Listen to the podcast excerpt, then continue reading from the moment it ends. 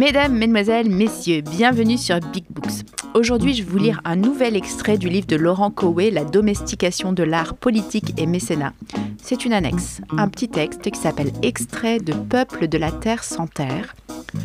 Entretien de l'écrivain italien Alberto Prunetti avec Roberto Nancuccio, porte-parole de la communauté Mapuche de Neuquén en Argentine.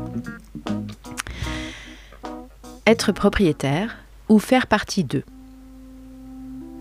La divergence qui existe entre deux visions du monde profondément opposées est elle-même bien enracinée.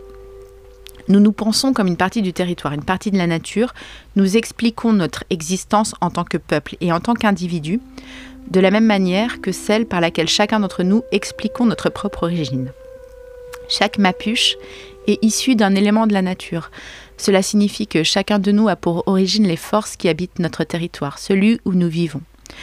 En ce qui me concerne, je suis Nankou, c'est mon surnom, Nankou Tcheo, et Nankou est un aigle, un jeune aigle qui vit ici, qui a une poitrine blanche.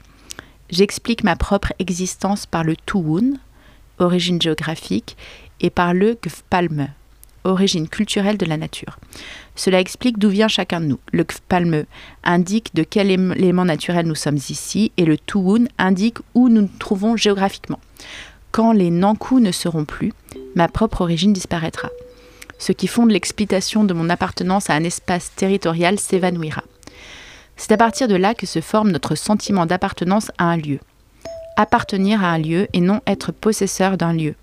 Mais si nous disons que nous ne nous sentons pas possesseurs d'un territoire, cette assertion sera utilisée par ceux qui, comme Benetton, disent oui, c'est nous qui sommes les propriétaires.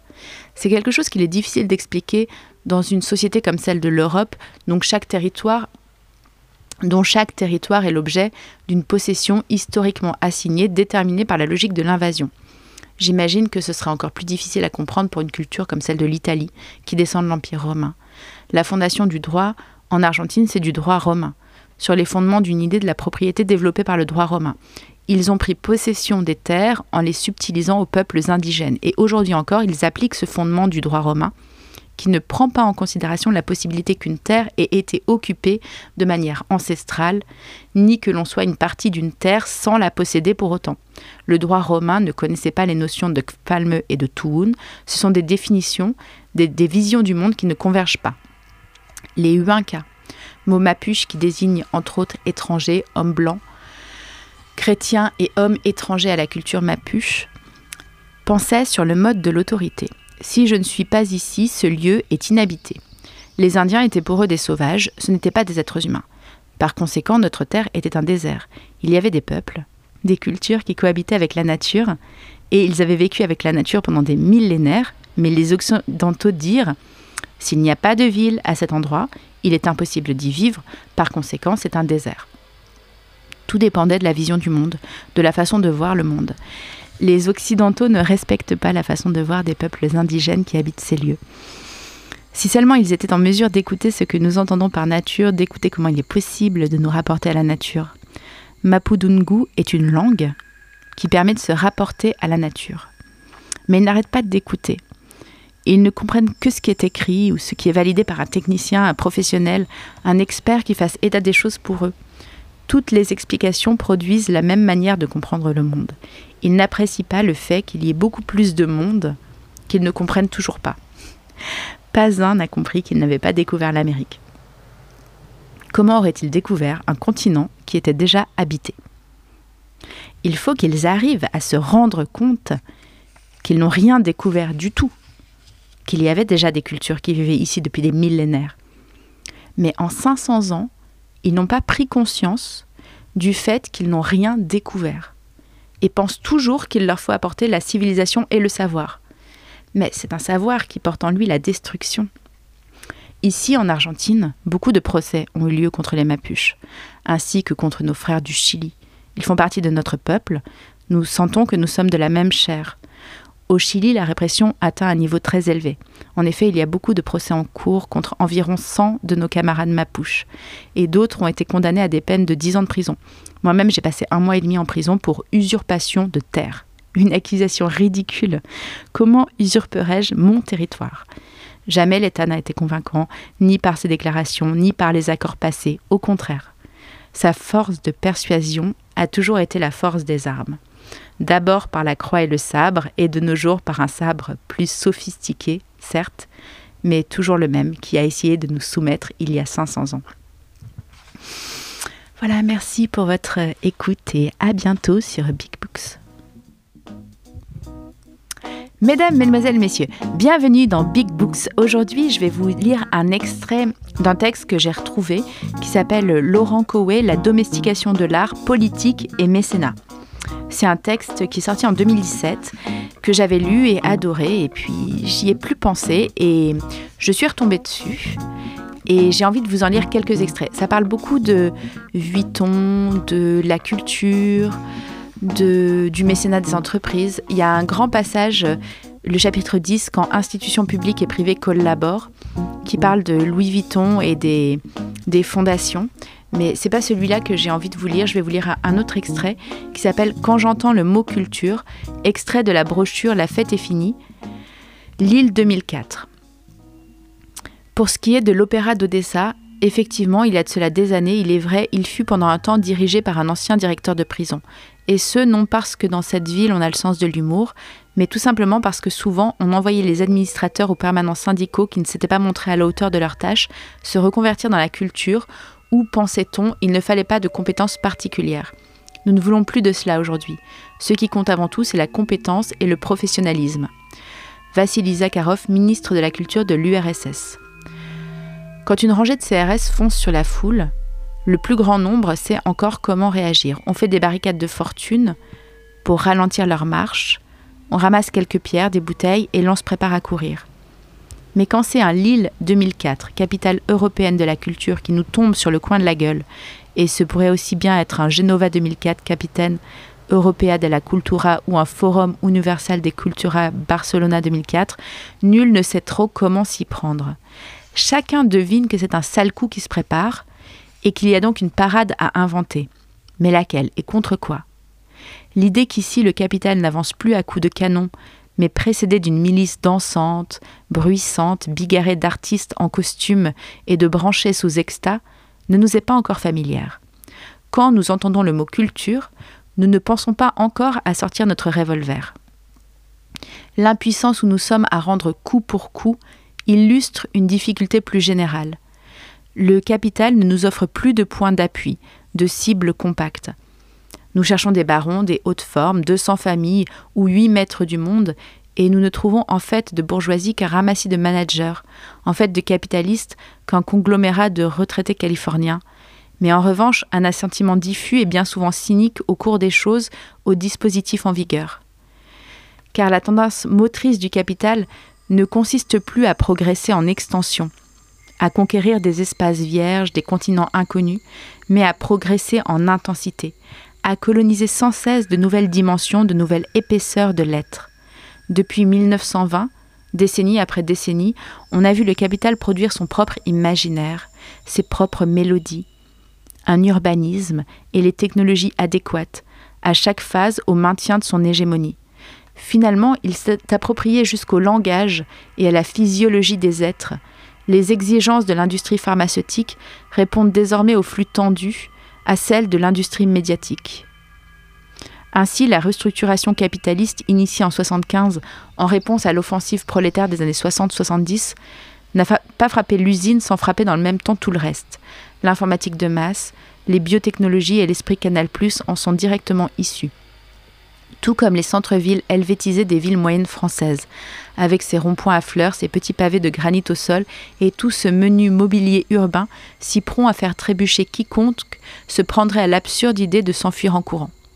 Dans la restructuration générale, Lille et ses gueux, ses sans-papiers, Barcelone et ses occupas, Gênes et ses vicolites d'émeutiers potentiels faisaient tâche. Elle rappelle encore trop ces villes dont l'air, disait-on jadis, émancipe, et pas assez la métropole dont la vue glace. Nous disons la métropole, car il n'y a à l'échelle mondiale qu'une seule métropole diffractée en une série de pôles régionaux et dont l'ensemble des dispositifs de connexion, gares, autoroutes, aéroports, transports de données, font évidemment partie. L'inscription que l'on pouvait lire dans les années 60 sur l'enseigne de quelques rares magasins de luxe Paris, Tokyo, Londres, New York énonçait le programme d'une mise aux normes de ces villes, telles qu'elles en viennent à former un unique continuum métropolitain. À leur tour, les panneaux Rennes Métropole, Limoges Métropole, Bordeaux Métropole ou Lille Métropole qui fleurissent ces temps-ci traduisent l'extension de ce projet. Par là, il ne faut pas comprendre que chacune de ces villes serait en elle-même devenue une métropole, mais qu'elle est désormais un fragment de la métropole impériale, comme un arrondissement oublié de New York, Londres ou Tokyo, un éclat de Paris perdu au bord de la Deule ou de la Garonne. C'est depuis ces centres que le capital lance ensuite son offensive vers le reste du territoire. L'utopie à l'œuvre ici est celle d'une ville-jardin mondiale où la marchandise serait en toute chose une seconde nature. Pour l'heure, le, label Capitale européenne de la culture est le cheval de Troie de la normalisation impériale de pays en pays, de cité en cité, de quartier en quartier. Il y a un cycle de la normalisation. Tout commence par un quartier populaire. Un quartier populaire n'est pas un quartier pauvre, du moins pas nécessairement. Un quartier populaire est avant tout un quartier habité, c'est-à-dire ingouvernable. Ce qui le rend ingouvernable, ce sont les liens qui s'y maintiennent. Liens de la parole et de la parenté. Liens du souvenir et de l'inimitié. Habitude, usage, solidarité tous ces liens établissent entre les humains, entre les humains et les choses, entre les lieux, des circulations anarchiques sur quoi la marchandise et ses promoteurs n'ont pas directement prise. L'intensité de ces liens est ce qui les rend moins exposés et plus impassibles au rapport marchand. Dans l'histoire du capitalisme, cela a toujours été le rôle de l'État que de briser ces liens, de leur ôter leur base matérielle afin de disposer les êtres au travail, à la consommation et au désenchantement. L'île 2004 s'est donné un logo. C'est un petit bonhomme courant avec ses bottes de sept lieues, à la surface de la terre devenue exiguë, tout à rapetisser. Les distances, bien sûr, mais aussi les hommes, leur vie et leurs passions, leurs rêves et leurs refus. À tout cela, on a mis toutes sortes de bornes. On les a rendus raisonnables, réductibles, c'est-à-dire étroits. La condition humaine, désormais, est un infantilisme généralisé garanti par la BAC. Le citoyen est celui qui vivra le plus longtemps. Mais en échange de cette amputation, on a concédé aux humains de quoi se divertir, la marchandise et les bottes de cette lieu. On a tranché tous les liens, qui leur donnaient leur consistance, mais pour prix de cela, ils ont reçu la liberté de courir en tous sens, de porter partout leur nouvelle solitude. Le bonhomme de l'île 2004, c'est le Peter Schlemihl du comte de Chamisso. Par inconscience ou par convoitise, Peter Schlemihl a passé un contrat avec le diable, le diviseur, l'homme en gris. Il a échangé son ombre contre la bourse de Fortunatus, d'où il lui est loisible de tirer toutes choses qu'il désire, tout l'or du monde, les plus beaux carrosses, les plus somptueuses parures. Par là, il se trouve à la fois riche, envié et mis au banc de la société humaine, aimé de personne pour n'avoir plus d'ombre. Nul n'est comblé comme lui, mais il est à la merci de ses propres valets, de quiconque révélerait son monstrueux secret. À la fin, Peter Schlemihl se défait de cette bourse qui lui a valu tant de malheur et achète dans une boutique des bottes qui se révèlent être de cette lieu. Désormais, il voyagera aux quatre coins de la planète, la vitesse et la mobilité rendant seul supportable d'être exilé de la société de ses semblables, de tout lien, de tout lieu, de n'avoir plus d'ombre. Donc, il y avait un quartier populaire, un quartier habité et alentour le désert, une société de déracinés. N'importe quel déraciné sait la douceur d'une telle oasis, l'apaisement qu'il y a à se loger dans un endroit peuplé. C'est-à-dire peuplé non seulement par des humains, mais encore par des cris, des odeurs, des bagarres, des complicités. L'afflux de petits bourgeois désargentés dans les quartiers populaires ne s'explique pas par la seule faiblesse des loyers, ni par le fait que quelques squats d'artistes ouverts là dans les années précédentes les y auraient probablement préalablement introduits la capacité à trouver folklorique toutes les traces de liens anciens, c'est-à-dire à les appréhender esthétiquement, joue ici à plein.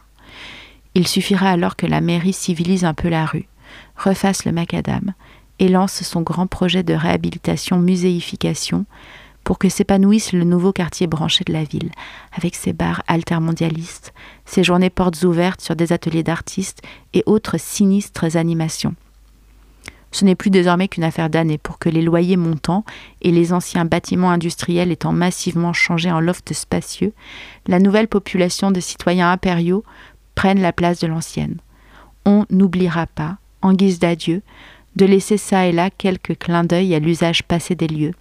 Le garage sera un bistrot couru entre tous, et la filature servira des déjeuners plus bio que nature. De Berlin à Brooklyn, ce scénario s'est déroulé de manière si invariable, dans un si grand nombre de villes, que le serpent Coulas se félicite déjà d'y voir un trait même de l'époque. L'île 2004 participe d'une guerre, d'une guerre d'anéantissement.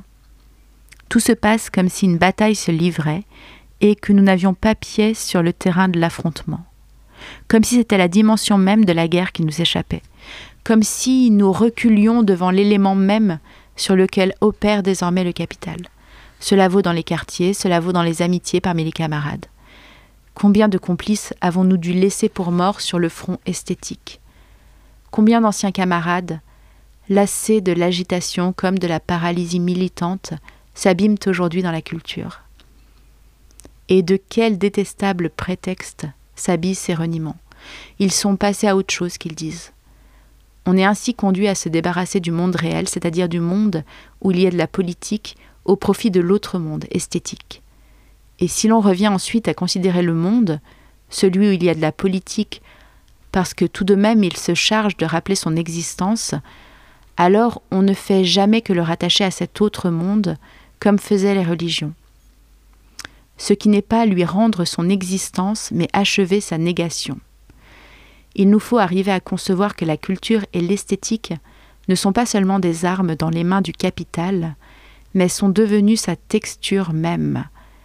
À côté de la police, la rupture est là, ses conséquences approchent. Voilà, je crois que j'ai eu envie de vous lire ce texte parce que hum, les JO 2000, euh, je sais plus combien, approchent et que cette euh, opération, le Grand Paris, est en train de se dérouler sous nos yeux et qu'on n'arrive pas à, comprendre comment l'arrêter, comment arrêter cette destruction du monde et ce remplacement par, par un monde vide de métropole. Moi qui suis beaucoup en tournée, je, je vois ça dans énormément d'endroits la vie est en train de disparaître, euh, même des petites villes, et tout se transforme en môle à ciel ouvert, et c'est assez atroce. C'est assez atroce, alors voilà, je vous conseille de lire ce livre de Laurent Coé, La domestication de l'art, et de rejoindre des mouvements de résistance, les soulèvements de la terre, Survival International, peu importe, mais euh, on ne peut pas laisser faire ça. Voilà, merci de m'avoir écouté et à bientôt.